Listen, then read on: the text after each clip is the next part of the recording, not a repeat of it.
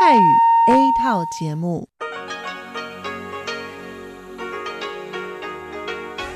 ที่นี่สถานีวิทยุเรดิโอไต้หวันอินเตอร์เนชันแนล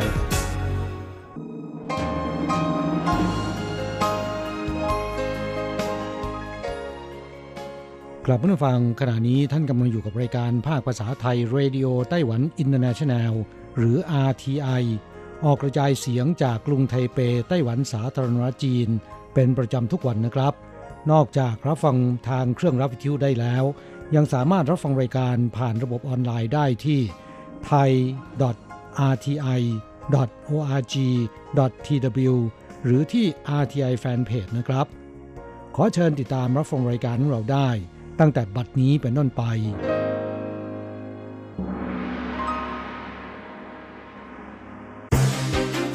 ลำดับแรก ขอเชิญติดตามรับฟัง ข่าวประจำวัน สวัสดีค่ะ คุณผู้ฟัง RTI ที่เคารพทุกท่านขอต้อนรับเข้าสู่ช่วงของข่าวประจำวัน จากสถานีวิทยุ Radio Taiwan International ในวันพฤหัสบดีที่ 24 ตุลาคมพุทธศักราช 2562 ข่าวไต้หวันวันนี้มีดิฉันมณพรชัยวุฒิเป็นผู้รายงานค่ะ มีรายละเอียดของข่าวที่น่าสนใจดังนี้ ไต้หวันอยู่ที่อันดับ 15 ของโลกจากรายงาน 2020 Doing Business Report เมื่อวานนี้ธนาคารโลกหรือว่า World Bank นะคะได้ประกาศผลรายงานการจัดอันดับความยากง่ายในการประกอบธุรกิจ หรือ Doing Business Report 2020 ซึ่งไต้หวันค่ะร่วงลงมาจากเดิม 2 อันดับนะคะมาอยู่ในลำดับที่ 15 ของโลก ขณะที่ในทวีปเอเชียค่ะไต้หวันอยู่ในอันดับที่ 4 รองจากสิงคโปร์ฮ่องกงและมาเลเซียสำหรับประเทศไทยค่ะขยับขึ้นจากอันดับที่ 27 นะคะมาอยู่ในอันดับที่ 21 ของโลก ขณะที่จีนแผ่นดินใหญ่ค่ะอยู่ในอันดับที่ 31 ของโลก ขยับขึ้นมาจากปีที่แล้วถึง 15 อันดับเลยทีเดียว สำหรับการจัดอันดับครั้งนี้นะคะมีทั้งหมด 190 ประเทศ ไต้หวันมีคะแนนรวม 80.9 โดยมีรายงานด้านการชำระภาษีดีขึ้นจากปีที่แล้ว Doing Business Report ของธนาคารโลกนะคะ มีวัตถุประสงค์เพื่อเปรียบเทียบสภาพแวดล้อม และการอำนวยความสะดวกของภาครัฐ ในการประกอบธุรกิจของเอกชนในประเทศต่างๆ ครอบคลุมตัวชี้วัดของวงจรธุรกิจ ตั้งแต่เริ่มจัดตั้งธุรกิจดำเนินธุรกิจและยกเลิกธุรกิจ รายงานยังระบุอีกนะคะว่าช่วงปีที่ผ่านมาหลายประเทศมีการปฏิรูปสภาพแวดล้อมทางธุรกิจ เพื่อเพิ่มโออกาสการลงทุนกับความสามารถในการแข่งขันระยะยาวทำให้ขยับอันดับขึ้นมาจากปีที่แล้ว อาทิซาอุดิอาระเบีย จอร์แดน สาธารณรัฐโตโก บาเรน ทาจิกิสถาน ปากีสถาน คูเวต จีนแผ่นดินใหญ่ อินเดีย และไนจีเรีย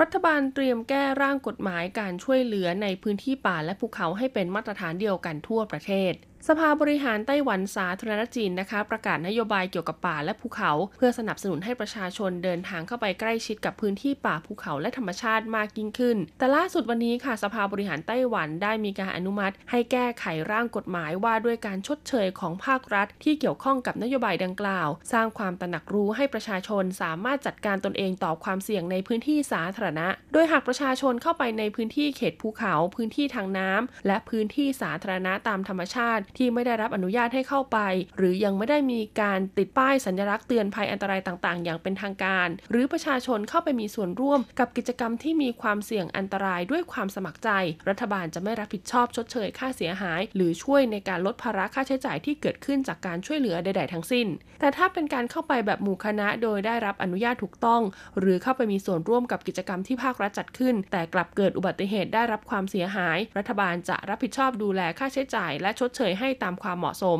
ทั้งนี้รัฐบาลท้องถิ่นจะต้องปรับแก้ไขกฎระเบียบ ให้สอดคล้องกับร่างกฎหมายดังกล่าว จากนั้นจะนำเข้าหารือกับกระทรวงมหาดไทย และกระทรวงยุติธรรม เพื่อให้มีผลใช้บังคับได้ก่อนเดือนมิถุนายนปีพุทธศักราช 2563ไต้หวันคว้ารางวัลรองชนะเลิศในการแข่งขันขนมปังชิงแชมป์โลกครั้งที่ 7 เมื่อวันที่ 20 ถึง 22 ตุลาคม พุทธศักราช 2562 ที่เมืองแซงเตเตียนประเทศฝรั่งเศส ได้มีการจัดแข่งขันขนมปังชิงแชมป์โลกครั้งที่ 7 ขึ้น ซึ่งการแข่งขันนี้จะมีขึ้นเป็นประจำทุก ๆ 2 ปี โดยครั้งนี้มี 16 ทีมเข้าร่วมแข่งขัน ไต้หวันที่เคยได้แชมป์ติดต่อกันมาแล้ว 2 สมัยเมื่อปีคศ2015 กับ 2017 ก็ไม่สามารถรักษาแชมป์สมัยที่ 3 ไว้ได้ คว้ารางวัลรองชนะเลิศมาครอง ส่วนรางวัลชนะเลิศตกเป็นของเชฟขนมปังจากประเทศญี่ปุ่น แต่การแข่งขันขนมปังชิงแชมป์โลกครั้งนี้กับมีดราม่าเกิดขึ้น เมื่อทางการจีนแผ่นดินใหญ่ได้ขอให้ฝ่ายจัดงาน ห้ามทีมไต้หวันนำธงชาติเข้ามาภายในงานทำให้ทางฝ่ายจัดงานต้องประชุมหารือกันเป็นการด่วน จนได้ข้อสรุปคือไม่ให้ผู้เข้าแข่งขันทุกทีมทุกชาตินำธงชาติเข้ามาเพื่อความเท่าเทียม แต่ยังอนุญาตให้กองเชียร์หรือบุคคลภายนอกที่มาร่วมชมงาน สามารถถือธงชาติเข้ามาให้กำลังใจได้ การแข่งขันจึงดำเนินการต่อไปได้อย่างราบรื่นสำหรับทีมไต้หวันที่เข้าร่วมการแข่งขันในครั้งนี้นะคะ มีสมาชิก 3 คนด้วยกันประกอบด้วยหัวหน้าทีมผู้ฝึกสอคุณหวังเผิงเจีย คุณโยตงอุ้และคุณสุยอี้เฉิน ซึ่งในส่วนของการแข่งขันทำขนมปังสร้างสรรค์ ทั้ง 3 ท่านได้ทำขนมปังรูปชนเผ่าพื้นเมืองถือไม้เบสบอลที่ละเอียดประณีต ความสูง 140 เซนติเมตร น้ำหนัก 50 กิโลกรัมเข้าประกวด อันเป็นที่น่าตื่นตาตื่นใจสำหรับคณะกรรมการ เรียกเสียงเชียร์จากผู้เข้าร่วมงาน และสร้างความภาคภูมิใจให้กับไต้หวันทบวงอนุรักษ์สิ่งแวดล้อมไต้หวันผลักดันให้ระบบเศรษฐกิจเปลี่ยนมาใช้พลาสติกแบบรีไซเคิล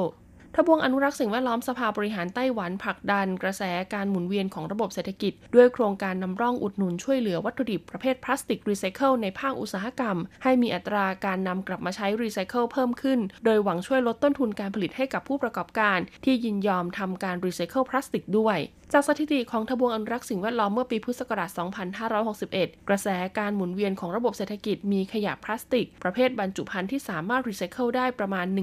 192,000 ตัน มีพลาสติกรูปแบบอื่น ๆ ที่ไม่สามารถรีไซเคิลได้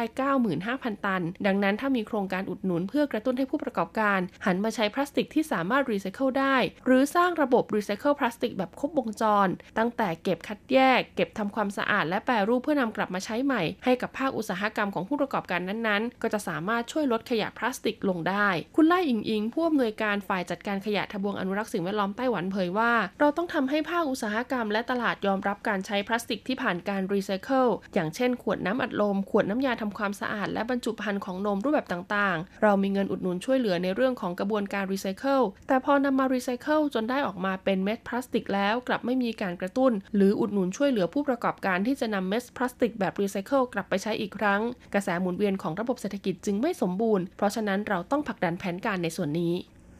รถไฟความเร็วสูงจะเพิ่มขบวนอีก 4 เที่ยวต่อสัปดาห์รองรับนักท่องเที่ยวช่วงปลายปีนี้ การรถไฟความเร็วสูงไต้หวันประกาศในวันนี้ว่าระหว่างวันที่ 1 พฤศจิกายน ถึง 28 ธันวาคม พุทธศักราช 2562 จะทำการเพิ่มขบวนรถเสริมอีกสัปดาห์ละ 4 ขบวน แบ่งเป็นวันศุกร์ 2 ขบวนจากใต้ขึ้นเหนือ กับ 1 ขบวนจากเหนือลงใต้ และวันเสาร์ 1 ขบวนจากเหนือลงใต้ ต่อเนื่องกันเป็นเวลา 9 สัปดาห์ เพื่อรองรับจำนวนนักท่องเที่ยวที่จะเพิ่มขึ้นในช่วงปลายปีนี้ การรถไฟความเร็วสูงไต้หวันเผยนะคะว่าจากการเก็บรวบรวมสถิติในช่วงหลายปีที่ผ่านมา พบว่าช่วงวันวันหยุดสุดสัปดาห์ในปลายปีแบบนี้ จะมีหลายที่จัดกิจกรรม ดังนั้นความต้องการใช้บริการรถไฟความเร็วสูง เพื่อเดินทางไปยังสถานที่ต่างๆ จึงเพิ่มขึ้นมากกว่าปกติทำให้ต้องมีมาตรการรองรับด้วยการเพิ่มขบวนพิเศษในช่วงวันหยุดสุดสัปดาห์ ซึ่งผู้โดยสารสามารถจองซื้อตั๋วรถในรอบขบวนพิเศษได้เช่นเดียวกับรถที่วิ่งให้บริการตามตารางปกติ สามารถใช้ควบคู่กับสิทธิพิเศษ โปรโมชั่นต่างๆ และทำการจองตั๋วล่วงหน้าได้นานถึง 28 วัน กลุ่มคนทำงานเครียดลงกระเพาะปวดท้องท้องอืดเรื้อรังอาจเพราะเป็นโรค IBS พบกรณีสาวออฟฟิศไต้หวันวัย 36 ปี ป่วยเป็นโรค IBS หรือลำไส้แปรปรวน หลังจากมีอาการปวดท้องท้องอืดเรื้อรังมานานถึง 2 ปี เธอเล่าว่ามีความเครียดสูงจากการทำงาน จึงมักมีอาการปวดท้องและท้องอืดบ่อยๆ แต่พอได้ขับถ่ายอาการเหล่านั้นก็จะทุเลาลง แต่ช่วงหลังปวดท้องและเข้าห้องน้ำบ่อยขึ้น จึงตัดสินใจไปพบแพทย์เพื่อรับการตรวจลำไส้ใหญ่ และพบว่าตนป่วยเป็นโรคลำไส้แปรปรวนนายแพทย์หยางเอ้อเฉียงแผนกระบบทางเดินอาหารและตับจากโรงพยาบาล National เฉิงกง University Hospital เผยว่าโรค IBS หรือลำไส้แปรปรวน เป็นโรคที่เกี่ยวข้องกับการทำงานผิดปกติของระบบทางเดินอาหาร โดยเฉพาะอย่างยิ่งลำไส้ โดยที่ไม่พบความผิดปกติอะไรที่โครงสร้างของอวัยวะ ในระบบทางเดินอาหาร และไม่มีพยาธิสภาพอื่นใด ผู้ป่วยมักทรมานจากการปวดท้อง ซึ่งเมื่อได้ถ่ายอุจจาระจะรู้สึกหายปวดและสบายขึ้น ส่วนใหญ่มักปวดที่ท้องน้อย ลักษณะปวดเกร็ง ปวดท้องแต่ละครั้งรุนแรงไม่เท่ากัน บางครั้งปวดมาก บางครั้งปวดน้อย ร่วมกับมีการขับถ่ายที่ผิดปกติ แต่ผู้ป่วยหลายคนมีอาการท้องอืด แน่นท้อง มีลมมากในท้อง เรือบ่อยๆ เวลาถ่ายอุจจาระก็มักจะมีลมออกมาด้วย ดังนั้นแพทย์จึงแนะนำวิธีการรักษาโดยปรับเปลี่ยนพฤติกรรมการบริโภคค่ะ หลีกเลี่ยงหรือจำกัดอาหารประเภท FODMAP นะคะ ซึ่งประกอบด้วยฟรุกโตสเป็นน้ำตาลที่มีมากในผลไม้ 2 แลคโตสคือน้ำตาลจากนม 3 fructan ค่ะได้แก่แป้งสาลีกระเทียมหอมใหญ่แก่นตะวัน 4 galactan นะคะใยอาหารชนิดที่ไม่ละลายน้ำมีมากในถั่วเมล็ดแห้ง 5 polyol ค่ะ สารทดแทนความหวานประเภทน้ำตาลแอลกอฮอล์ และ 6 นะคะ ผลไม้เปลือกแข็งเช่นอะโวคาโด แอปริคอต ลูกพีช และลูกพลัมเพื่อลดปริมาณแบคทีเรียส่วนเกิน โดยรับประทานติดต่อกันเป็นระยะเวลา 6-8 สัปดาห์ค่ะ สภาพการทำงานของระบบลำไส้เนี่ยก็จะค่อยๆ ปรับตัวดีขึ้น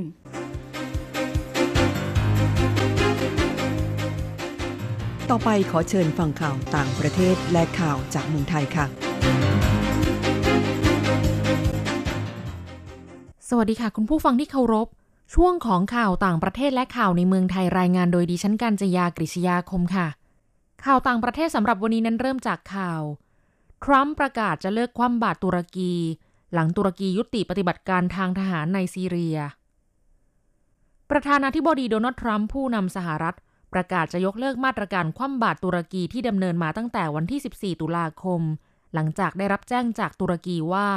ตุรกีได้ยุติปฏิบัติการทางทหารต่อกองกำลังชาวเคิร์ดในพื้นที่ตอนเหนือของซีเรียโดยสมบูรณ์แล้ว ด้านทหารรัสเซียและซีเรียได้ลงพื้นที่เพื่อนำกองกำลังชาวเคิร์ดออกจากพื้นที่แล้วตามข้อตกลงระหว่างรัสเซียกับตุรกี และจะให้ทหารตุรกีควบคุมพื้นที่ 120 ตารางกิโลเมตรดังกล่าวไว้ก่อน หลังกองกำลังชาวเคิร์ดถอนกำลังออกไป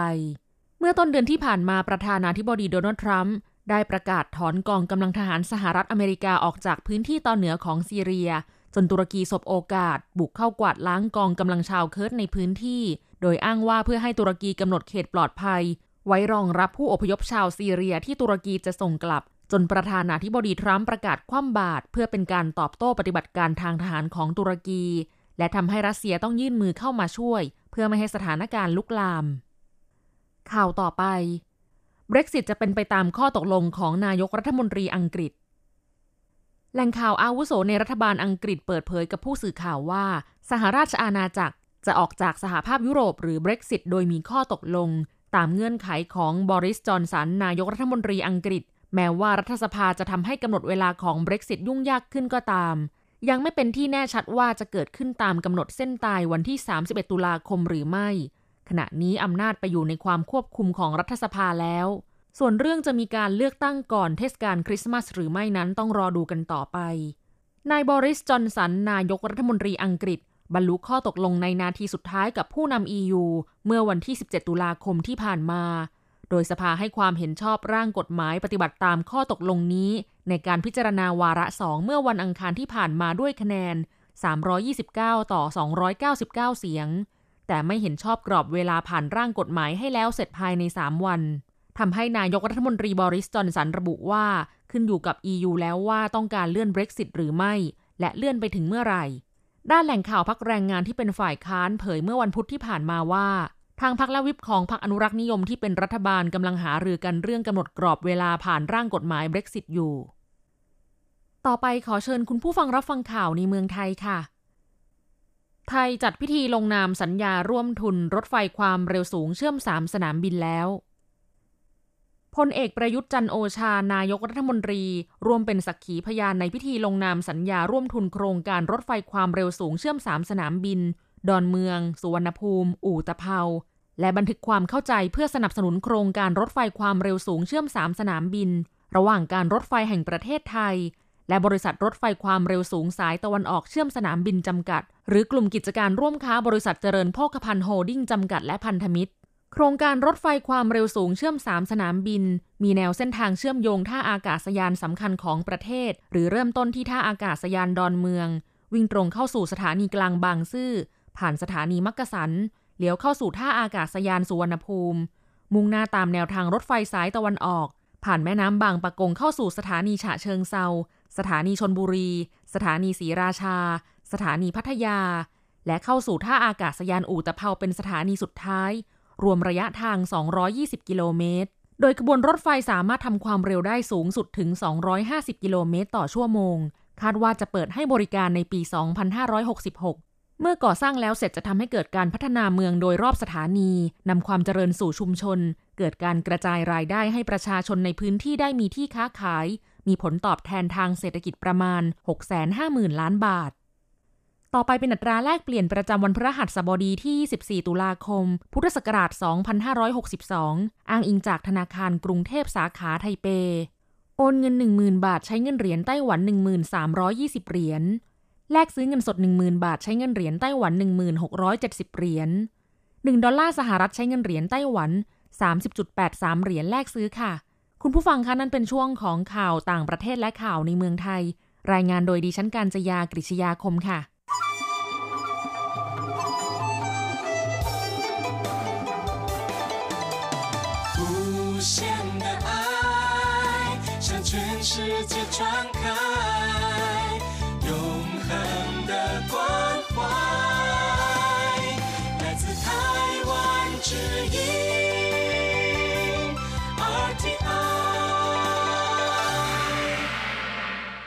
ครับคุณครับขณะนี้คุณกำลังติดตามรับฟังรายการภาคภาษาไทยจากสถานีวิทยุ RTI ซึ่งส่งกระจายเสียงจากกรุงไทเป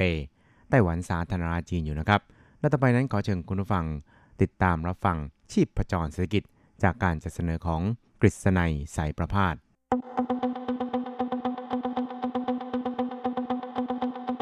เศรษฐกิจก้าวไกลประชาสุขสันต์จับชีพประจรเศรษฐกิจสู่บันไดแห่งความผาสุก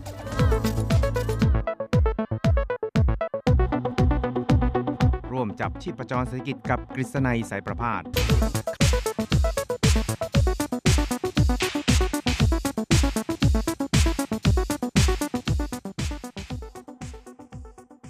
สวัสดีครับคุณผู้ฟังที่รักและเคารพทุกท่านครับ ผมกฤษณัยสารพาดก็กลับมาพบกับคุณผู้ฟังอีกครั้งหนึ่งครับ ในช่วงเวลาของชีพประจรเศรษฐกิจนะครับ ก็พบกันเป็นประจำทุกสัปดาห์ครับ ในค่ำวันพระหัสแล้วก็เช้าวันศุกร์ 3 ครั้งด้วยกันนะครับ ก็จะนำเอาเรื่องราวความเคลื่อนไหว ที่น่าสนใจทางด้านเศรษฐกิจในไต้หวันในช่วงที่ผ่านมา มาเล่าสู่ให้กับคุณผู้ฟังได้เราฟังกันนะครับ ครับสำหรับสัปดาห์ที่ผ่านมานะครับข่าวคราวเกี่ยวกับการที่จะรื้อฟื้นระบบการจ่ายเงินแบบอัตโนมัติ หรือว่าจ่ายแบบออนไลน์ที่เป็นของไต้หวันเองนะครับ ก็ ถูกหยิบยกขึ้นมาพูดคุยกันพอสมควรนะครับ ที่บอกว่าเป็นระบบการจ่ายเงิน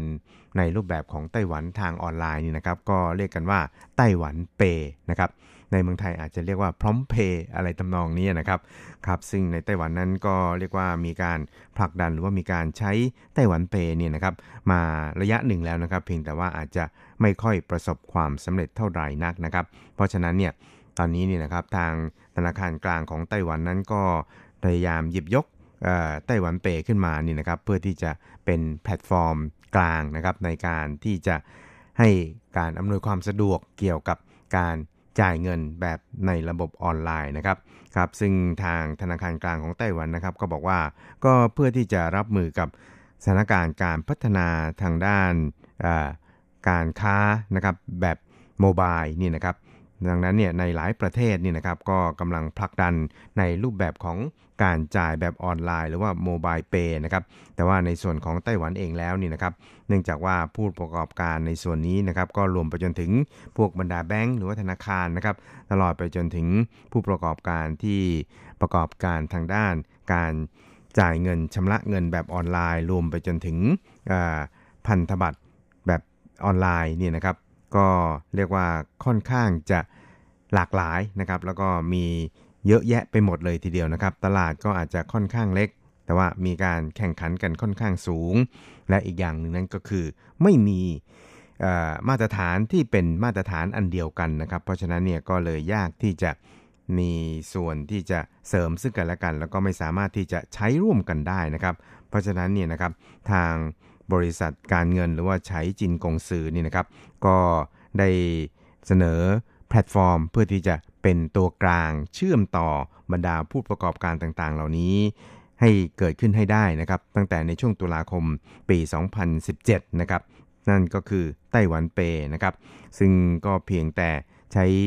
QR code เนี่ยนะครับสแกนเข้าไปเนี่ยก็สามารถที่จะชำระเงินได้ทันทีเลยทีเดียวนะครับ ซึ่ง ในส่วนของลูกค้าของธนาคารเนี่ยก็สามารถที่จะอาศัย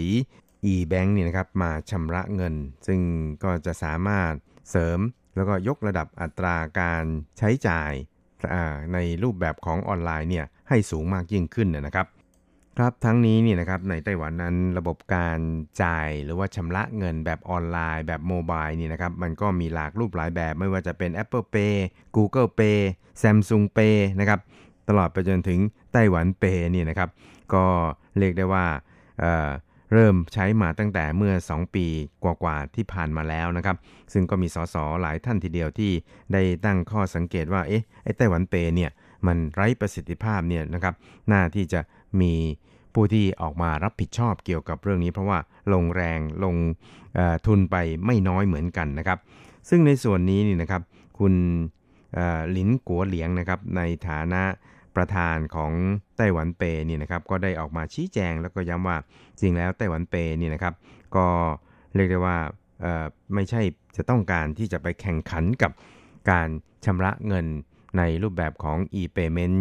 ของกลไกระหว่างประเทศไม่ว่าจะเป็น Apple Pay หรือว่า Google Pay Samsung Pay อะไรทำนองนี้นะครับ เพียงแต่ว่าต้องการที่จะรวมเอาบรรดาผู้ประกอบการทางด้านการเงินต่างๆเนี่ยเข้ามาด้วยกันนะครับ สามารถที่จะใช้แพลตฟอร์มอันนี้เนี่ยในการชำระเงินในระบบ e-payment ได้นะครับ ซึ่งก็เลยออกมาในรูปของไต้หวันเปนั่นเองครับ โดยทางคุณหลินกัวเหลียงนะครับก็ได้ ชี้แจงครับบอกว่า如果一直用信用卡的话那我们永远就有那个二十岁以下二十岁以下现在也蛮多消费的需求嘛好那这样子就没有办法所谓达到ครับเขาก็บอกครับบอกว่าถ้าว่าเราไม่มุ่งไปในส่วนที่ต้องการจะสร้างความสมดุลให้เกิดขึ้นในตลาดในส่วนนี้นะครับ เราก็คงจะต้องเป็นอย่างนี้ไปเรื่อยๆนะครับก็คือจะใช้แค่บัตรเครดิตต่อไปเรื่อยๆนะครับแล้วก็จะ ยังคงออยู่ที่ระดับอายุต่ำกว่า 20 ปีนะครับ ซึ่งเรียกได้ว่ายังมีความต้องการในการ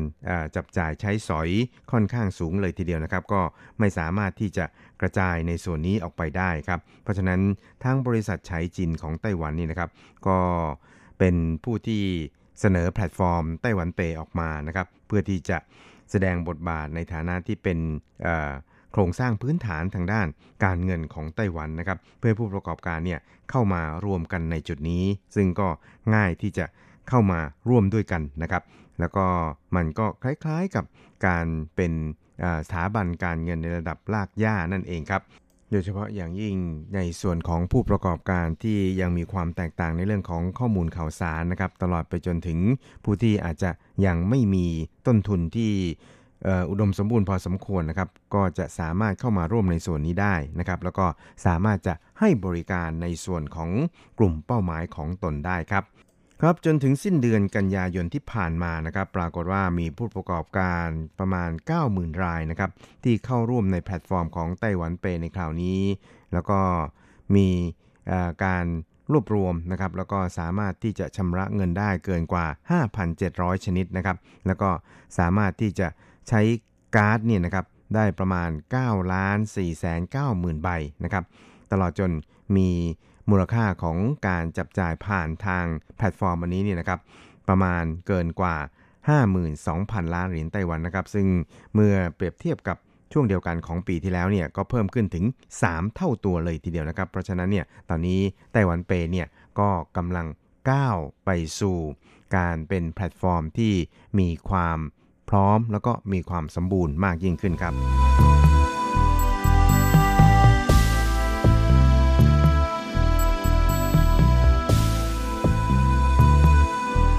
ครับอีกเรื่องครับเราไปดูเกี่ยวกับการจัดงานสัมมนานะครับ ในแง่ของการสัมมนาว่าด้วยสนามบินนานาชาติเถาหยวน 2019 ฟอรัมนี่นะครับ ก็เรียกได้ว่าเป็นการเสริมภาพลักษณ์ ของสนามบินนานาชาติเถาหยวนเนี่ยให้เป็นที่ประจักษ์ในสายตาของบรรดาผู้ประกอบการทางด้านการบินระหว่างประเทศนะครับ ซึ่งการจัดคราวนี้เนี่ยนะครับก็เป็นครั้งที่ 4 แล้ว โดยเริ่มในวันที่ 17 ตุลาคมนะครับเป็นเวลา 2 วันครับ ซึ่งก็มีตัวแทนจากทั้งสมาคมสนามบินนานาชาติหรือ ACI นะครับตัวแทนจาก IATA นะครับ หรือสมาคมขนส่งระหว่างประเทศนะครับ แล้วก็มีตัวแทนจากบรรดาผู้ประกอบการต่างๆ แล้วก็หน่วยราชการนี่นะครับ ถึง 260 คนนะครับ จาก 17 ประเทศด้วยกันนะครับ ก็เรียกได้ว่าเป็นงานสัมมนาระดับนานาชาติที่ค่อนข้างยิ่งใหญ่พอสมควรเลยทีเดียวนะครับ ทั้งนี้นะครับคุณหวังหมิงเตอ๋อในฐานะประธาน บริษัทการท่าอากาศยานนานาชาติเถาหยวนครับก็บอกว่า สนามบินนานาชาติเถาหยวนก็เริ่มใช้มาตั้งแต่ปี 1979 นะครับจนถึงปีนี้เนี่ยก็ครบรอบ 40 ปีพอดีพอดีเลยทีเดียวนะครับ แล้วก็เมื่อปีที่แล้วเนี่ยปรากฏว่ามีผู้เดินทางนี่นะครับเดินทางผ่านสนามบินนานาชาติเถาหยวนประมาณ 46 ล้าน5แสน3หมื่นคนนะครับ ซึ่งจากข้อมูลของ ACI แล้วนี่นะครับ เมื่อปีที่แล้วมีปริมาณสินค้าขนส่งเข้าออกที่สนามบินนานาชาติเถาหยวนเนี่ยนะครับ เกินกว่า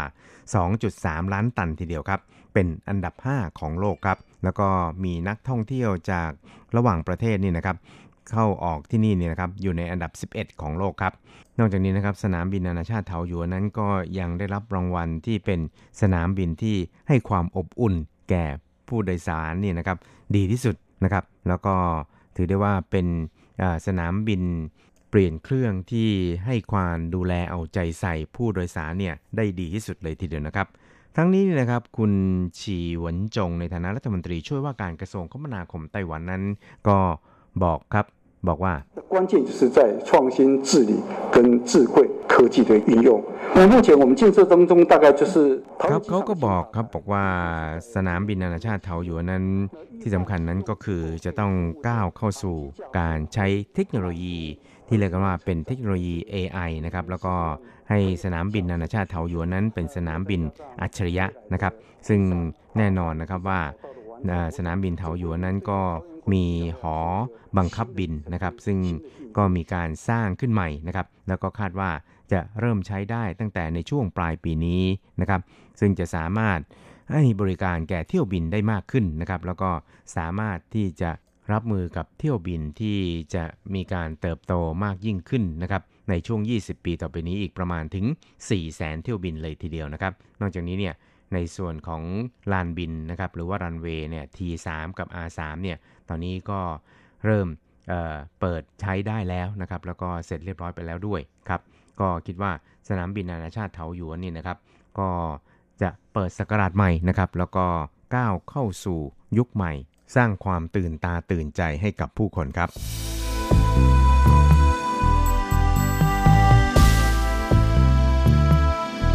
ครับอีกหนึ่งครับก็เป็นข่าวดีสำหรับบรรดาเกษตรกรผู้ปลูกฝรั่งในไต้หวันนะครับ เพราะว่าในช่วงตั้งแต่วันที่ 17 ตุลาคมที่ผ่านมานี่นะครับ ทางการวอชิงตันนั้นก็ได้ประกาศนะครับอนุญาตให้ผลไม้ จากไต้หวันก็คือฝรั่งนี่นะครับ ไปจำหน่ายในสหรัฐอเมริกาได้เป็นประเทศที่ 2 รองจากประเทศเม็กซิโกนะครับ ซึ่งทางสหรัฐนี่นะครับก็ได้มีการประกาศในส่วนนี้ตั้งแต่เมื่อวันที่ 12 กุมภาพันธ์ ซึ่งได้มีการประกาศล่วงหน้า 60 วันนะครับ แล้วก็เมื่อผ่านกระบวนการต่างๆ เสร็จเรียบร้อยแล้วนี่นะครับ ก็ตั้งแต่วันที่ 17 ตุลาคมที่ผ่านมานั้น ผลไม้ฝรั่งของไต้หวันเนี่ยก็สามารถที่จะส่งไปจำหน่าย อย่างสหรัฐอเมริกาได้นะครับ เพราะนั้นเนี่ยก็คิดว่าน่าจะเป็นผลดีต่อทางด้านเกษตรกรผู้ปลูกฝรั่งของไต้หวันนะครับ โดยทางคณะกรรมการการเกษตรไต้หวันนั้นก็บอกว่าตอนนี้เนี่ยนะครับฝรั่งของไต้หวันนั้นมีการส่งออกเกินกว่า 50%เนี่ยไปยังแคนาดานะครับ และเนื่องจากตอนนี้เนี่ยนะครับแคนาดาเนี่ยก็ไม่มีผลไม้หรือว่าไม่ได้มีการปลูกผลไม้อะไรนะครับ จึง เรียกว่าเป็นตลาดที่มีศักยภาพเป็นอย่างยิ่งครับ และตอนนี้เนี่ยได้รับอนุมัติจากสหรัฐแล้วนี่นะครับที่จะสามารถส่งเข้าไปจำหน่ายได้เนี่ยก็จะต้องเร่งเสริมการทำตลาดในส่วนนี้ให้มากยิ่งขึ้นนะครับ เพราะว่าฝรั่งของไต้หวันในปัจจุบันนั้นที่สำคัญเนี่ยก็ส่งออกไปยังตลาดของกลุ่มชนชาวจีนในต่างประเทศเป็นสำคัญครับ แล้วก็ในช่วงที่ผ่านมาเนี่ย การส่งออกฝรั่งไปต่างประเทศของไต้หวันนั้นก็มีการเติบโตขึ้นเป็นอย่างมากเลยทีเดียวครับก็ปรากฏว่าในช่วงปีที่แล้วเนี่ยมีการส่งออกนะครับประมาณ3,034 ตันนะครับ ซึ่งส่วนใหญ่ที่สุดเนี่ยส่งไปแคนาดาครับถึงประมาณ 1,572 ตันนะครับคิดเป็น 52%นอกจากนี้ก็ยังส่งไปเมืองจีนเนี่ยนะครับประมาณ 700 กว่าตันนะครับไปฮ่องกงอีก 580 กว่าตัน ไปสิงคโปร์อีก 135 ตันครับส่วนในปีนี้นะครับจนถึงวันที่ 16 ตุลาคมที่ผ่านมาเนี่ยส่งออกไปแล้ว 4,435.41 ตันนะครับเพิ่มขึ้น จากช่วงเดียวกันของปีที่แล้วนี่นะครับ 1,401.21 ตันนะครับ หรือคิดเป็นเติบโตขึ้นประมาณร้อยละ 46 ครับ ครับคุณผู้ชมครับเวลาของชีพจรเศรษฐกิจในวันนี้ก็หมดลงแต่เพียงเท่านี้ครับ เราจะกลับมาพบกันใหม่ในสัปดาห์หน้า สวัสดีครับ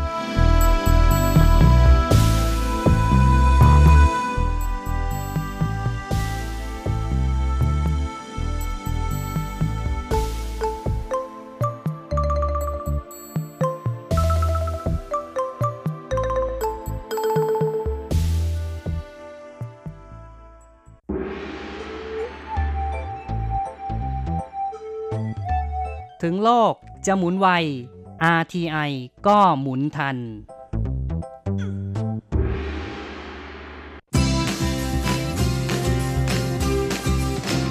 ข่าวเด็ดกีฬามัน รู้ลึกฉับไว ไม่ว่าที่ไหนในโลกกว้างกับทีระยางและเจาะลึกกีฬาโลก สวัสดีครับคุณฟังทุกท่านผมธีระยาง พร้อมด้วยเจาะลึกกีฬาโลกประจำสัปดาห์นี้ก็กลับมาพบกับคุณฟังอีกแล้ว เช่นเคยเป็นประจำพร้อมข่าวกีฬาเด็ด ๆ มันๆ จากทั่วโลก และสำหรับช่วงแรกของรายการวันนี้เราก็มาติดตามข่าวคราวในแวดวงกีฬาแบดมินตันกัน กับการแข่งขันแบดมินตันอาชีพในศึก Danisa Denmark Open 2019 ซึ่งเป็นทัวร์นาเมนต์ในระดับ HSBC BWF World Tour 750 ชิงรางวัลรวม 775,000 เหรียญสหรัฐ หรือประมาณ 23.25 ล้านบาทเพียงขันกันที่เมืองโอเดนเซ่ของประเทศเดนมาร์ก โดยในการแข่งขันรอบชิงชนะเลิศของประเภทหญิงเดี่ยวนั้น ก็มีแชมป์เก่าฮะก็คือสาวไต้ซืออิงหญิงเดี่ยวมือหนึ่งของโลกคนปัจจุบันชาวไต้หวัน ที่เป็นมือวันดับ 4 ของรายการ ได้ลงแข่งป้องกันแชมป์กับสาวญี่ปุ่น โนโซมิโอกุฮาระ มือวันดับ 3 ของรายการที่เป็นมือวันดับ 4 คนปัจจุบันของโลก โดยใต้จืออิงนั้นค่อนข้างจะโชคดีในรอบรองชนะเลิศนะเพราะว่าคู่แข่งก็คือสาวเฉินหยู่เฟยนั้นได้รับบาดเจ็บที่ข้อเท้านะในการแข่งขันเกมที่ 2 ก็เลยทำให้ต้องถอนตัวในขณะที่โนโซมิโอกุฮาระนั้นก็ต้องเหนื่อยหนักทีเดียวนะกว่าจะเอาชนะคู่แข่งในรอบรอง นั่นก็คืออดีต มือวางอันดับหนึ่งของโลกชาวสเปนนะสาวคาโรลินามาริน ซึ่งก็ต้องเล่นกันถึง 3 เกมนะกว่าที่สาวญี่ปุ่นจะเอาชนะไป 2 ต่อ 1 ทะลุเข้าสู่รอบชิงสำเร็จ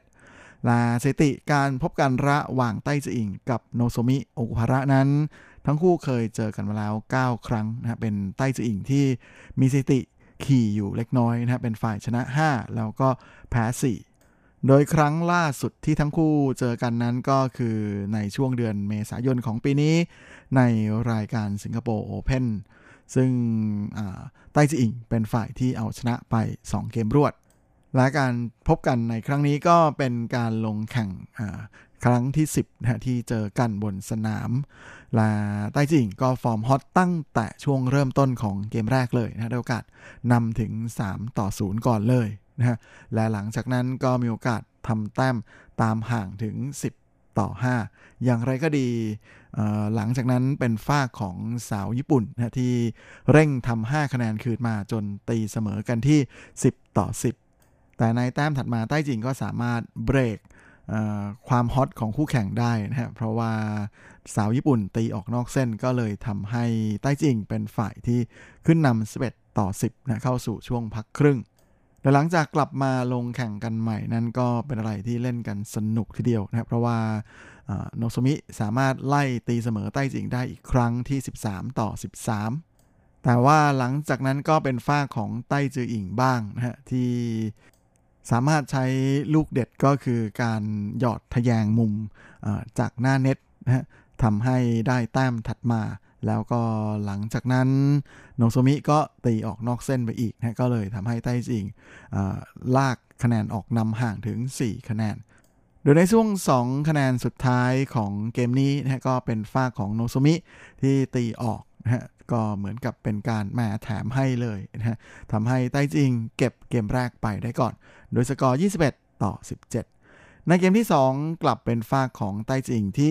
กลายมาเป็นผู้ไล่บ้างนะเพราะว่าโนซมิทำแต้มออกนำที่ 5 ต่อ 2 อย่างไรก็ดีก่อนเข้าช่วงพักเบรกนะก็ปรากฏว่าไต้จิงสามารถกลับมาอยู่ในเกมของตัวเองได้อีกครั้ง แล้วก็เป็นฝ่ายที่ทำคะแนนนำที่ 11 ต่อ9นะฮะก่อนจะพักครึ่ง และหลังจากกลับมาลงแข่งกันใหม่ก็ทำ5แต้มรวดจนทำให้นำห่างคู่แข่งเลยนะฮะและสุดท้ายก็สามารถปิดเกมนี้ได้สำเร็จที่ 21 ต่อ 14นะฮะจบการแข่งขันใต้จิงเอาชนะโนซุมิโอกุฮาระไป 2 เกมรวด ป้องกันตำแหน่งแชมป์ได้สำเร็จนะฮะคว้าแชมป์ที่นี่ 2 สมัยรวด โดยใช้เวลาในการแข่งขันรวมทั้งสิ้น 40 นาทีโดยจริงแล้วโนโซมิคงจะเสียดายโอกาสเหมือนกันนะ เพราะว่าถ้าหากเธอเอาชนะไต้จืออิงในแมตช์นี้ได้นั้นคะแนนสะสมของเธอนะฮะจะแซงไต้จืออิงแล้วก็ขึ้นมาอยู่อันดับหนึ่งของโลกด้วย แต่ก็ทำไม่สำเร็จนะซึ่งก็เป็นรายที่ไม่นอกเหนือความคาดหมายนะเพราะว่าฟอร์มของไต้จืออิงในทัวร์นาเมนต์ที่เดนมาร์กนั้นเป็นอะไรที่ฮอตมาก ๆ เลยนะเธอไม่เสียสักเกมเลยตั้งแต่รอบแรกจนรอบชิง โดยถ้วยแชมป์รายการนี้ของไต้จิงนะก็เป็นแชมป์รายการที่ 3 ในปีนี้และถือเป็นแชมป์ที่ทำให้คะแนนสะสมของเธอนั้น ก็ค่อนข้างจะนำห่างคู่แข่งพอสมควรเลย หลังจบการแข่งขันนักข่าวก็ถามไต้จิงนะฮะถึงฟอร์มของตัวเองนะฮะเธอก็บอกสั้นๆ ง่ายๆนะฮะว่าพอใช้ได้ จริงๆ เมื่อปีที่แล้วฟอร์มของไต้จืออิงนั้นค่อนข้างจะฮอตทีเดียวนะฮะเธอสามารถคว้าได้ถึงเจ็ดแชมป์นะฮะรวมถึงรายการใหญ่อย่างออลอิงแลนด์แล้วก็เหรียญทองของเอเชียนเกมส์ด้วยนะฮะแต่ว่าปีนี้ก็ฟอร์มติดติดขัดขัดนะฮะแล้วก็เพิ่งจะคว้ามาได้ แค่2แชมป์นะจากทัวร์นาเมนต์ที่มาเลเซียกับสิงคโปร์นะในขณะที่รายการใหญ่ที่เมืองจีนนั้นก็ได้เพียงแค่รองแชมป์ก็เลยทำให้คะแนนสะสมที่เคยทิ้งห่างคู่แข่งเยอะๆนั้น ค่อยๆ ถูกไล่นะฮะแล้วก็มีการเสียบัลลังก์อันดับหนึ่งของโลกไปอยู่หลายสัปดาห์เลยทีเดียวนะกว่าที่เธอจะค่อยๆทำคะแนนสะสมไล่กลับคืนมานะจนกลับมายืนอยู่ในอันดับหนึ่งของโลกอีกครั้งลา ถ้วยแชมป์รายการนี้ก็ทำให้เธอได้คะแนนเพิ่มขึ้นอีก 11,000 คะแนนนะฮะแล้วก็เงินรางวัลอีก 54,250 เหรียญสหรัฐ หรือตกประมาณ 1.65 ล้านบาท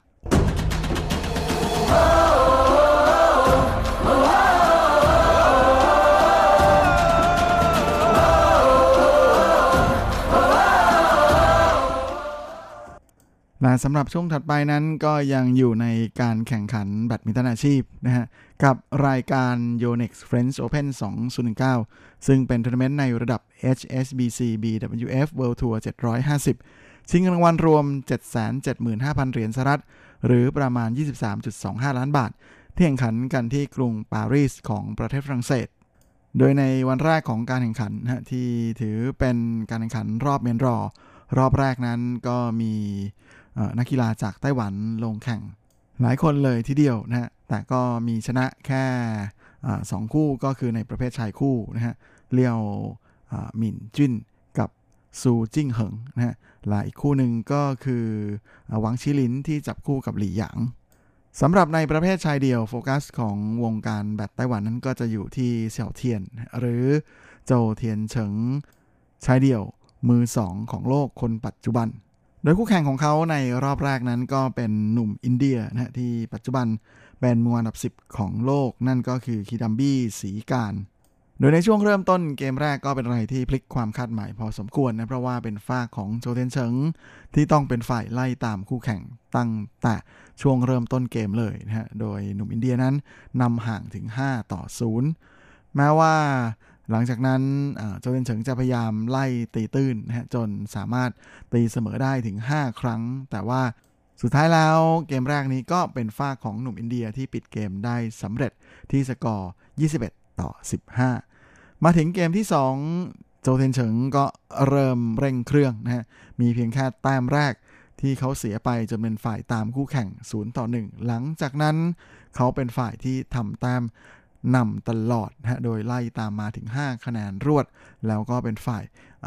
คุมเกม คุมจังหวะเกมไว้ได้ทั้งหมดเลย โดยปล่อยให้หนุ่มสีการจากอินเดียได้เพียงแค่ 7 แต้มเท่านั้นในเกมนี้นะก็เก็บเกมที่ 2 ไปได้ด้วยสกอร์ 21 ต่อ 7 เสมอกัน 1 ต่อ 1 เกมต้องมาเล่นกันในเกมตัดสิน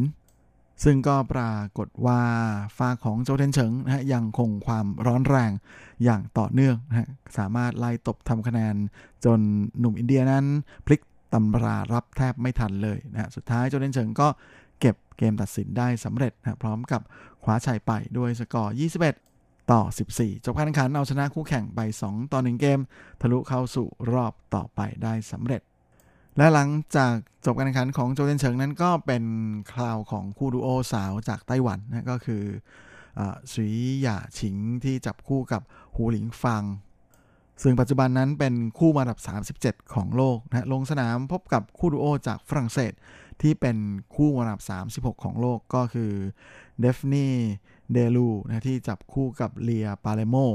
โดยเกมแรกนั้นเป็นฝ้าของสองสาวไต้หวันที่ทำคะแนน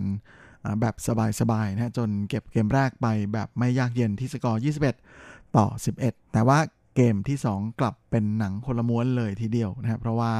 แม้ในช่วงแรกสาวไต้หวันจะทำคะแนนนำถึง 6 แต้ม แต่ก็โดนคู่แข่งไล่ตีเสมอพร้อมกับถูกทิ้งนะแล้วก็สุดท้ายมีโอกาสได้แมชพอยต์ถึง 2 ครั้ง แต่ก็เก็บไม่ได้นะกลายเป็นว่า 2 สาวฝรั่งเศส เก็บเกมนี้ไปได้ด้วยสกอร์ 24 ต่อ 22 เสมอกัน 1 ต่อ 1 ต้องมาตัดสินกันในเกมที่ 3 และเกมที่ 3 นั้นก็กลับกลายเป็นฝ้าของสองสาวไต้หวันนะน้องสี่กับน้องหู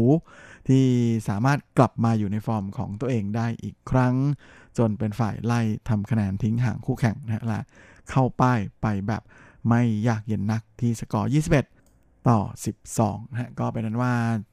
การแข่งขัน 2 สาวไต้หวันเอาชนะ 2 สาวฝรั่งเศสไป 2 ต่อ 1 เกม ทะลุเข้าสู่รอบ 2 ต่อไปนะโดยใช้เวลาในการแข่งขันนานถึง 1 ชั่วโมงกับอีก 16 นาที ส่วนใต้จีอิงก็จะไปลงแข่งเหมือนกันนะฮะโดยปีที่แล้วเธออได้รองแชมป์ในประเภทหญิงเดี่ยว ซึ่ง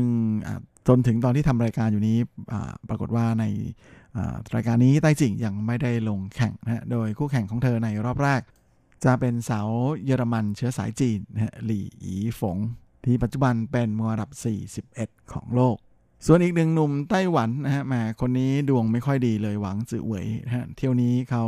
ดันจับฉลากเจอกับของแข็งโป๊กอย่างเคนโตะโมโมตะมืออันดับหนึ่งของโลก คนปัจจุบันชาวญี่ปุ่นนะก็เชื่อว่าแม่อาจจะต้องพับกลับบ้าน ตั้งแต่รอบแรกอีกแล้วสำหรับในส่วนของผลงานนักกีฬาไทยนะฮะในรอบแรกนั้น น้องเมย์รัชนกอินทนนท์ซึ่งเป็นมืออันดับ6ของรายการ ปัจจุบันเธอเป็นมืออันดับ5ของโลก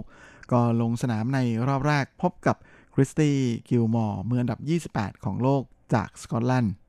โดยแมตช์นี้รัชนกต้องออกแรงหนักทีเดียวนะฮะถึง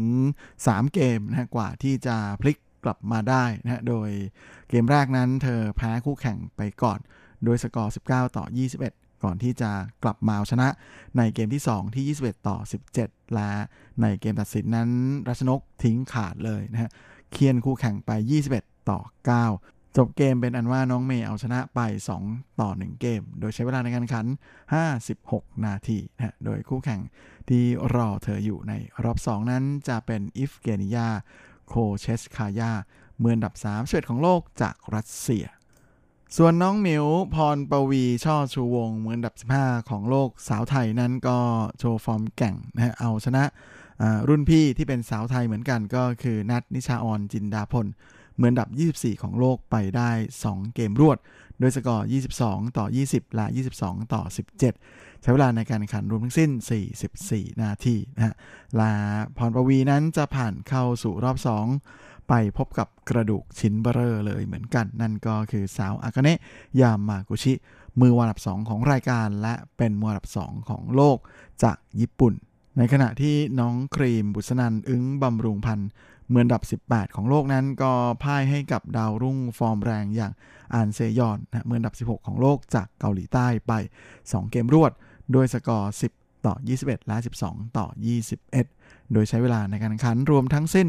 40 นาที เดี๋ยวไว้สัปดาห์หน้าเรามาลุ้นกันนะว่านักกีฬาจากทั้งไทยและไต้หวัน จะทำผลงานได้ดีแค่ไหน ในทัวร์นาเมนต์ที่ฝรั่งเศสรายการนี้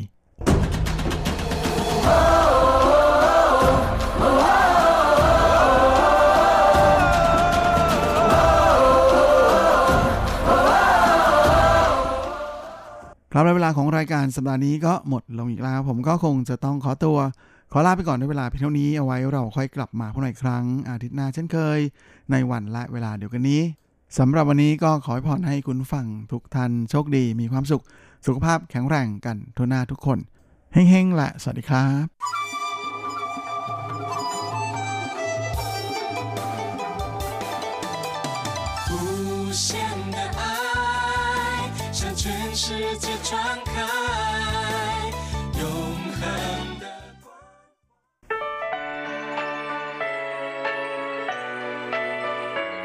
ช่วงเวลาแห่งความอร่อยกับรายการเลาะรั้วครัวไต้หวันมาแล้วครับ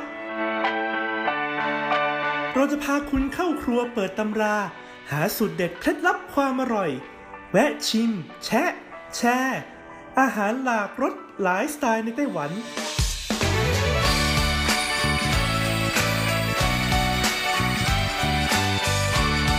ที่มาพร้อมกับไอเดียสร้างสรรค์และสุขภาพ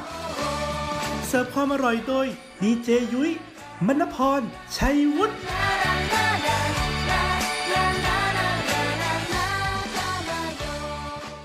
สวัสดีค่ะ คุณผู้ฟัง RTI ที่เคารพทุกท่านขอต้อนรับเข้าสู่รายการเลาะรั้วครัวไต้หวันค่ะ รายการที่จะนำเสนอเรื่องราวของความอร่อยที่เกิดขึ้นในไต้หวันนะคะดำเนินรายการโดยดิฉันดีเจยุ้ยมณพรชัยวุฒิค่ะ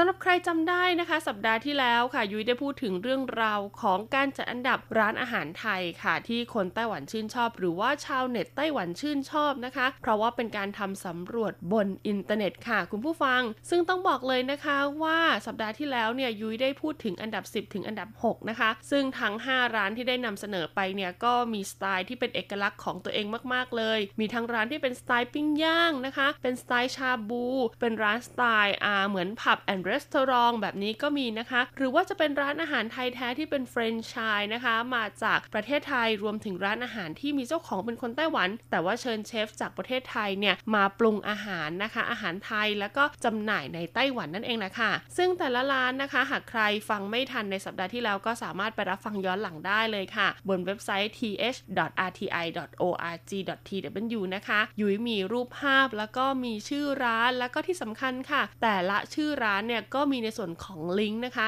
สามารถคลิกเข้าไปที่ชื่อร้านได้เลย ก็จะเชื่อมต่อไปยังเว็บไซต์ Facebook ของแต่ละร้านเลยทีเดียวนะคะ แล้วก็ในวันนี้ค่ะเราจะมาต่อกันในอันดับที่ 5 ถึงอันดับที่ 1 ค่ะ เราไปฟังกันเลยดีกว่าว่าอีก 5 ร้านที่เหลือจะมีร้านอะไรบ้าง ช่วง เปิดตำรา ความอร่อย สำหรับอันดับ 5 ค่ะ เป็นร้านที่มีชื่อว่า Very Thai Noodle ค่ะ หรือนะคะ อีกชื่อหนึ่งนะ เป็นภาษาจีนก็คือ ต้าชินชินไทซื่อเมี่ยนสือค่ะคุณผู้ฟัง ต้องบอกเลยว่าร้านนี้ค่ะ เป็นร้านในเครือของหว่าเฉิงนะคะ ซึ่งหว่าเฉิงเนี่ยเขาเป็นร้านอาหารไทยที่เรียกว่าลำดับต้นๆของไต้หวันเลยทีเดียว แล้วก็เป็นร้านไทยที่เป็นแฟรนไชส์นะคะ อยู่ทั่วไต้หวันเจ้าแรก ๆ เลยทีเดียวนะทำให้คนไต้หวันเนี่ยรู้จักอาหารไทยก็เพราะว่าร้านหว่าเฉิงเลยนะคะ แต่ว่าร้านที่ขายเฉพาะก๋วยเตี๋ยวค่ะ ก็คือ Very Thai Noodle เนี่ยเปิดมาเมื่อปี 2014 เท่านั้นเองนะ เพราะว่านะคะที่ร้านหว่าเฉิงเนี่ยซึ่งเป็นสาขาหลัก original ต้นกำเนิดของเขาเนี่ยมีการทำอาหารไทยในสไตล์ที่เป็นซุปต่างๆ อร่อยมากๆค่ะ ดังนั้นเขาก็เลยนำเอาซุปของไทยนะคะว่าจะเป็นซุปต้มยำหรือว่าจะเป็นซุปที่ใส่กะทิในสไตล์ของข้าวซอยนะคะ หรือว่าจะเป็นซุปเนื้อที่เป็นแบบซุปเนื้อน้ำใสอย่างเงี้ยนะมาใส่ในส่วนของเส้นบะหมี่นะคะแล้วก็ในส่วนของเส้นก๋วยเตี๋ยวแบบไทยลงไป กลายเป็นเมนูก๋วยเตี๋ยวเลิศรสมากๆนะคะ ที่ได้รับความนิยมมากๆ ที่สำคัญราคาไม่แพงด้วย เหมาะกับกลุ่มคนที่เป็นวัยทำงานนะคะ นักเรียนนักศึกษา มีการจำหน่ายแบบเป็นเซตเป็นชุดนะคะ สามารถรับประทานคู่กับออเดิร์ฟไทยๆอย่างเช่นปอเปี๊ยะทอดนะคะ ไก่ห่อใบเตยนะคะ กุ้งกระเบื้อง หรือว่าทอดมันแล้วก็ยำต่างๆ ได้อีกด้วยค่ะ คุณผู้ฟัง นอกจากนี้ค่ะอีก signature หนึ่งของร้านเลยนะคะ ก็คือในแต่ละฤดูกาลเนี่ยเขาจะมีการแจกคูปองเป็นขนมหวานค่ะ ซึ่งขนมหวานของเขานะคะ ก็จะเป็น soft cream รสชาติต่างๆ ค่ะ ถ้าเป็นในช่วงฤดูร้อนนะคะเขาก็จะแจกเป็น soft cream รสชาไทยนะแต่ถ้าเป็นในช่วงฤดูหนาวค่ะเขาก็จะแจกเป็น soft cream รสงาดำนะคะ ซึ่งต้องบอกเลยว่าอร่อยมากๆ แต่หากว่าคุณเนี่ยนะรับประทานในส่วนของอาหารเนี่ยอิ่มแล้วทานของหวานไม่ได้แล้วไม่เป็นไรค่ะ เก็บคูปองไว้แล้วก็สามารถนำมาแลกภายหลังได้นะคะ ต้องบอกเลยว่าร้านนี้มีสาขาอยู่ทั่วไต้หวันจริง ๆ เอาเป็นว่าใครที่สนใจแล้วก็ search ได้เลยนะคะ กับร้านที่มีชื่อว่าต้าชินซินไทซื่อเมี่ยนซือหรือว่า Very Thai Noodle ค่ะ ต่อมาในอันดับที่ 4 ค่ะ เป็นร้านที่อยู่ในเขตพื้นที่ภาคกลางของไต้หวันอย่างนครไถจงนั่นเองค่ะ คุณผู้ฟัง ร้านนี้นะคะมีชื่อภาษาจีนว่ามั่นกูหวังเฉาไทซื่อเลี่ยวหลี่ค่ะ หรือชื่อภาษาอังกฤษก็คือ Dynasty Bangkok Thai Restaurant นั่นเองค่ะ คุณผู้ฟัง ร้านนะคะจะเปิดทำการตั้งแต่วันอังคารถึงวันอาทิตย์หยุดทุกวันจันทร์นะคะ จะเปิด 2 ช่วงเวลาค่ะก็คือ 11โมงถึงบ่าย2แล้วก็5โมงเย็นถึง3ทุ่มนะคะ พิกัดของร้านเนี่ยมีสาขาเดียวอยู่ในนครไถจงเลยนะคะ ในเขตซีชีค่ะ เซี่ยงซ่งลู่อีต้นนะคะ ถนนเซี่ยงซ่งลู่ช่วงที่ 1 บ้านเลขที่ 400 ค่ะ เขามีไลน์ ID ด้วยนะก็คือ A 0 2 6 6 5 5 นะคะ หรือเบอร์โทรศัพท์ค่ะก็คือ 0918 026 654 นะคะ สามารถโทรไปสำรองที่นั่งก่อนได้หากว่าคุณจะไปจัดเลี้ยงหรือว่าไปกินเลี้ยงกับเพื่อนร่วมงานจำนวนคนมากๆเงี้ยสามารถโทรไปสั่งอาหารไว้ก่อนได้เลยนะคะ ร้านนี้ค่ะมีการตกแต่งภายในร้านเนี่ยที่เรียกได้ว่าไทยมากๆค่ะ สีที่ใช้ส่วนใหญ่ก็จะเป็นสีเหลืองทองนะคะ มีเรื่องราวที่เกี่ยวข้องกับประเทศไทย พนักงานของร้านค่ะ ก็สวมชุดที่เป็นเอกลักษณ์นะคะ ที่สื่อถึงความเป็นไทยอย่างชัดเจนเลยทีเดียวค่ะ มาดูอาหารของทางร้านกันบ้างนะคะ ต้องบอกเลยว่าร้านนี้เนี่ยอาหารของเขาค่อนข้างเข้มข้น แล้วก็จานเนี่ยจะใหญ่ค่ะ แต่ราคาไม่แพงมากนะคะ อยู่ที่ประมาณหลักร้อย จนถึงประมาณแพงสุดก็คือ 3 300 ต้นๆ เท่านั้นเองค่ะ คุณผู้ฟัง เมนูนะคะ นอกจากจะสั่งแบบเป็นจานเป็นจานในสิ่งที่คุณอยากทานนะคะ คุณยังสามารถสั่งเป็นเซตซึ่งก็จะประหยัดกว่านะคะ มีตั้งแต่เซต2 คนไปจนกระทั่งถึงเซต12 คนก็คือ 1 โต๊ะกลมที่คุณสามารถนั่งได้เลยนะคะ แล้วก็นอกจากนี้ค่ะก็ยังมีเมนูทั้งภาคเหนือ ภาคกลางแล้วก็ภาคอีสานนะคะ ให้เราได้เลือกสรรอีกด้วย บางเมนูเนี่ยยังเป็นเมนูในสไตล์ไทยยุนนานอีกด้วยนะคะ ต่อมาในอันดับที่ 3 ค่ะ คุณผู้ฟังไม่น่าเชื่อค่ะ ว่าร้านนี้เพิ่งเปิดตัวเมื่อปีที่แล้วค่ะ แต่สามารถครองใจคนไต้หวันได้เลยนะคะ ในปีนี้แล้วก็ขยบขึ้นมาเป็นอันดับที่ 3 ค่ะ กับร้านที่มีชื่อว่า Lady Nara ค่ะ คุณผู้ฟัง ฟังจากชื่อแล้วนะคะ ก็คงเดาไม่ยากค่ะว่าร้านนี้เป็นหนึ่งในเครือของนาราครูซีนนะคะ ที่รู้สึกว่าจะได้อันดับ 6 นะคะไป แต่ว่าร้านนี้มีความแตกต่างตรงที่ว่าเขาจะเน้นในเรื่องของขนมหวานเป็นหลักค่ะ ดังนั้นนะคะร้านนี้เนี่ยเขาจะมีในส่วนของนอกเหนือจากอาหารไทยแล้วนะ ซึ่งอาจจะไม่ได้เยอะเท่ากับนาราไทยครูซีนนะคะ แต่ Lady นาราเนี่ยจะมีขนมหวานแบบไทยๆค่ะ ที่รสชาติแบบไทยๆชัดเจนเลย จัดเป็นเซตสำหรับช่วงทีชามอ่าช่วงเซี่ยอู่ชานะคะ หรือว่าช่วงจิบน้ำชายามบ่าย หากใครก็ตามที่เบื่อการจิบน้ำชายามบ่ายในสไตล์ฮ่องกงสไตล์ฝรั่งหรือว่าสไตล์จีนๆแล้วเนี่ยนะคะ ก็สามารถเลือกไปจิบน้ำชายามบ่ายในสไตล์ไทยๆได้ค่ะ เขามีเครื่องดื่มแบบไทยๆหลากหลายรสชาติเลยทีเดียวนะคะ แล้วก็มีขนมไทยค่ะไม่ว่าจะเป็นข้าวเหนียวมะม่วงข้าวเหนียวสังขยาหน้าตาต่างๆนะคะคุณผู้ฟังขนมครกวุ้นมะพร้าวนะคะ หรือจะเป็นในส่วนของขนมแบบฝรั่งฝรั่งอย่างเค้กนะคะ หรือว่าจะเป็นในส่วนของพุดดิ้งอ่าแต่เขาใช้วัตถุดิบที่เกี่ยวข้องกับประเทศไทยมาทำนะคะ แล้วก็ยังมีเครื่องดื่มที่เป็นสไตล์ไทยๆที่เรียกได้ว่าหาดื่มได้ยากมากๆ ในไต้หวันก็มาอยู่ที่ร้าน Lady Nara ด้วยนะคุณผู้ฟัง ซึ่งร้าน Lady Nara นี้นะคะก็จะอยู่ที่ห้างถงอีค่ะ หรือว่าห้างยูนิเพรส i เดนต์นะคะ อยู่บนสถานีรถไฟฟ้าไถเป่ City Hall เลยค่ะ ก็สามารถเดินทางไปได้อย่างสะดวกสบายเลยทีเดียวนะคะ ภายในร้านเนี่ยก็จะตกแต่งในรูปแบบเหมือนกับเป็นสวนค่ะ คุณผู้ฟังก็จะใช้วัสดุนะคะเฟอร์นิเจอร์เนี่ยไม้เป็นหลักค่ะ สร้างบรรยากาศให้ดูมีความร่มรื่นเหมาะกับการจิบน้ำชายยามบ่ายนั่นเองค่ะ ซึ่งเซตน้ำชายยามบ่ายของร้าน Lady Nara นะคะ จะให้บริการตั้งแต่ประมาณบ่าย 2 ถึง 5 โมงเย็นค่ะ คุณผู้ฟัง นอกจากนี้นะคะ อุปกรณ์นะที่เขาเอามาใส่ในส่วนของอาหารเสริมให้กับเราเนี่ยบางอย่างเนี่ยก็เป็นอุปกรณ์แบบไทยแท้ๆเลยทีเดียวละค่ะ คือเรียกง่าย ๆ ว่าไปในร้านนี้นะจะได้สัมผัสถึงความเป็นไทยฟิวชั่นอ่าฟิวชั่นกับไต้หวันแล้วก็ฟิวชั่นกับสไตล์ตะวันตกด้วยนะคะ ต่อมาในอันดับที่ 2 ค่ะ คือร้านที่มีชื่อว่าเทียเรินไทซื่อเลี่ยวหลีค่ะคุณผู้ฟัง ร้านนี้ไม่มีสาขาอยู่ทั่วไต้หวันค่ะ เพราะว่าร้านนี้มีพิกัดอยู่ที่นครเกาสงค่ะอ่าลืมบอกชื่อภาษาอังกฤษไปเลยนะคะ ชื่อภาษาอังกฤษของเขาก็คือ Iron Man Thai Food ค่ะ สามารถ search หาในส่วนของ Facebook ของร้านได้โดยใช้ชื่อภาษาอังกฤษ search ได้เลยนะคะ ร้านจะเปิดให้บริการนะคะ 11 โมงเช้าถึงบ่าย2 1ช่วงค่ะ แล้วก็ตอนเย็นนะคะ5โมงครึ่งถึง3ทุ่มอีก1ช่วง แล้วก็จะหยุดทุกวันพุธนะคะเอาเป็นว่าหากใครที่สนใจเนี่ยก็สามารถโทรไปจองก่อนได้เลยค่ะที่เบอร์ 0770706160 นะคะ พิกัดของร้านค่ะอยู่ที่นครเกาสงค่ะ เกาสงซื่อในเขตนะคะเฟิ่งซันชีค่ะ บนถนนปิงซันเจียนะคะ ซอยที่ 15 นะคะ คุณผู้ฟังซอยที่ 15 十五巷 บ้านเลขที่ 9 ค่ะ 九號นะคะ ร้านเนี่ยจะเป็น 2 ชั้นค่ะเป็นตึกแถวนะคะ ด้านนอกเนี่ยก็จะตกแต่งด้วยไม้ที่ผ่านการ renovate มาแล้วเรียบร้อย ป้ายของร้านเนี่ยจะเป็นสีดำค่ะทำจากเหล็กนะคะ อุปกรณ์ภายในร้านจานชามต่างๆเนี่ยก็จะเป็นเหล็กแล้วก็เป็นสแตนเลสค่ะ ตามคอนเซปต์ก็คือ Iron Man ของทางร้านนั่นเองนะคุณผู้ฟัง เมนูอาหารนะคะก็มีพอสมควรนะ ส่วนใหญ่ก็คือจะเป็นอาหารสไตล์ภาคกลางกับอาหารไทยในสไตล์ยุนนานค่ะคุณผู้ฟัง แล้วก็ราคาจำหน่ายเนี่ยก็เริ่มที่หลักร้อยนะคะร้อยไปจนถึงแพงสุดเนี่ยอยู่ที่ประมาณ 200กว่าบาทค่ะ หรือจะสั่งเป็นเซตนะคะ ตั้งแต่ 2 คนถึง 8 คนก็ได้นะ มีให้เลือกเลยนะคะ ราคาไม่แพงมากค่ะเขาบอกว่าร้านนี้นะคะแม้จะเปิดมาในปี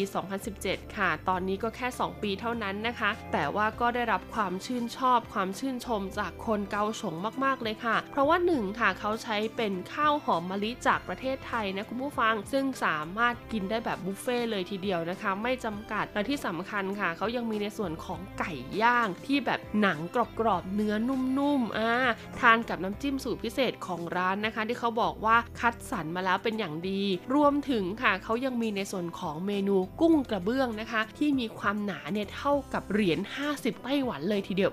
นะได้ยินแค่นี้ก็น้ำลายไหลแล้วนะคะ เอาเป็นว่าใครที่อยู่เกาสงนะคะ หรือใครที่ไปเที่ยวเกาสงอยากทานอาหารไทยก็ลองไปชิมได้เลยนะคะ ที่ร้านเทียเหรินไทซื่อเรียวลี และอันดับหนึ่งค่ะยุ้ยเชื่อว่าคงเดาได้ไม่ยากนะคะ เพราะว่าร้านนี้สาขาเข้าเยอะจริง ๆ ค่ะ อย่างที่บอกว่าเขาเป็นร้านอาหารไทยเจ้าแรก ๆ ในไต้หวันเลยนะคุณผู้ฟังแล้วก็เหมือนว่าเป็นเฟรนไชส์ร้านอาหารไทย ที่ทำให้คนไต้หวันซึ่งไม่เคยไปเมืองไทยเนี่ยรู้จักกับอาหารไทยมากขึ้นค่ะ นั่นก็คือหว่าเฉิงไทซื่อเลี่ยวหลี่ค่ะ หรือว่าร้าน Thai Town นั่นเองค่ะ คุณผู้ฟัง ต้องบอกเลยว่าร้านนี้นะคะ คุณผู้ฟังสามารถ search เลยนะว่าเป็น Thai Town Cuisine ค่ะ เขามี Facebook แล้วก็มีเว็บไซต์ของทางร้าน เพื่อหาดูในส่วนของสาขานะคะ ที่ตั้งตามเมืองต่างๆ ทั่วไต้หวันได้เลยค่ะ ราคาจำหน่ายอาหารของร้านนี้ก็จะเริ่มต้นที่หลักร้อยประมาณร้อยกลางๆ ค่ะ120 150ไปจนกระทั่งถึง 400 เหรียญไต้หวันค่ะ ซึ่งเมนู 400 เหรียญไต้หวันเนี่ยก็จะเป็นเมนูที่มีการนำเอาวัตถุดิบที่เกี่ยวข้องกับซีฟู้ดหรือว่าทะเลเนี่ยเข้ามาเป็นส่วนผสมด้วยนั่นเองราคาก็เลยจะแพงหน่อยนะคะ ซึ่งต้องบอกเลยว่าร้านหวาเฉิงเนี่ยเขามี 5 เมนูเด็ด ๆ เลยนะคุณผู้ฟังที่เขาแนะนำว่าไปร้านนี้แล้วก็จะต้องสั่งค่ะ อันแรกเลยก็คือเป็นกุ้งกระเบื้องของทางร้านค่ะเยื่อเลี่ยงเซียปิ่งนะคะ เมนูที่ 2 ก็คือเป็นลุยกาลีค่ะ หรือว่าแกงเขียวหวานไก่นั่นเองเขาบอกว่าเข้มข้นมากๆ เมนูที่ 3 นะคะก็คือปลานึ่งมะนาว檸檬清蒸魚ค่ะ เมนูที่ 4 นะคะก็คือ泰式咖哩雞 หรือว่ามัสมั่นไก่ค่ะ แล้วก็เมนูที่ 5 นะคะก็คือ風味椒麻雞ค่ะ หรือว่าเป็นไก่ทอดราดน้ำซอสสไตล์ยุนนานนั่นเองค่ะ คุณผู้ฟังเขาบอกว่า 5 เมนูนี้นะคะ ถือเป็นเมนู original นะคะ ที่แจ้งเกิดให้กับร้านหวาเฉิงนะคะ แล้วก็คงความเขาเรียกว่าคงเอกลักษณ์รสชาติที่ต้องบอกเลยว่าไปรับประทานกี่ครั้งเนี่ยก็ไม่มีวันเปลี่ยนแปลงนะคะ ก็เลยทำให้คนไต้หวันเนี่ยชื่นชอบร้านนี้มาก ๆ เลยทีเดียวแล้วค่ะ ต้องบอกเลยว่าล่าสุดนะคะ ร้านหวาเฉิงเนี่ยเขาก็มีการปรับปรุงในบางสาขาให้สอดคล้องกับคนวัยรุ่นมากขึ้นอ่ามีการทำเป็นหวาเฉิง Express อ่านะสามารถทำอาหารแบบเป็นเซตเป็น套餐นะคะ เหมาะกับคนทำงานก็ได้ แล้วก็มีการทำเป็นหวาเฉิง Love ค่ะคุณผู้ฟังก็คือมีการตกแต่ง renovate ร้านใหม่ให้ดูทันสมัยแล้วก็เป็นวัยรุ่นมากยิ่งขึ้นนะคะ และแน่นอนค่ะร้านนี้เขาก็ใช้ข้าวหอมมะลิของไทยแท้ๆร้อยเปอร์เซ็นต์เลยทีเดียวนะคะ เรียกง่าย ๆ ว่านอกจากจะมาบุกตลาดอาหารไทยในไต้หวันแล้วเนี่ยก็ยังนำเอาข้าวหอมมะลิของไทยมามาให้คนไต้หวันเนี่ยได้ลองริมชิมรสอีกด้วยล่ะค่ะ เป็นยังไงกันบ้างคะกับทั้งหมด 10 ร้านนะคะ ก็หวังว่าคุณผู้ฟังที่ฟังแล้วคิดถึงอาหารไทย หรือว่ามาไต้หวันเบื่ออาหารไต้หวันแล้วอยากจะไปทานอาหารไทยบ้าง ก็ลองเลือกร้านเหล่านี้เป็นตัวเลือกดูนะคะ อย่างน้อยก็การันตีได้ในเรื่องของคุณภาพอาหารที่คุณจะได้รับประทานค่ะ ส่วนรสชาติจะอร่อยหรือไม่นะคะ ยุยเชื่อว่าแต่ละคนเนี่ยมีความชื่นชอบไม่เหมือนกัน แต่สิ่งหนึ่งที่ต้องบอกไว้ก่อนเลยนะ ก็คือความเข้มข้นค่ะของอาหารไทยในไต้หวัน แน่นอนว่าก็คงจะเทียบเท่ากับอาหารไทยในประเทศไทยไม่ได้อย่างแน่นอนนะคะสำหรับวันนี้หมดเวลาแล้วค่ะพบกันใหม่สัปดาห์หน้า สวัสดีค่ะ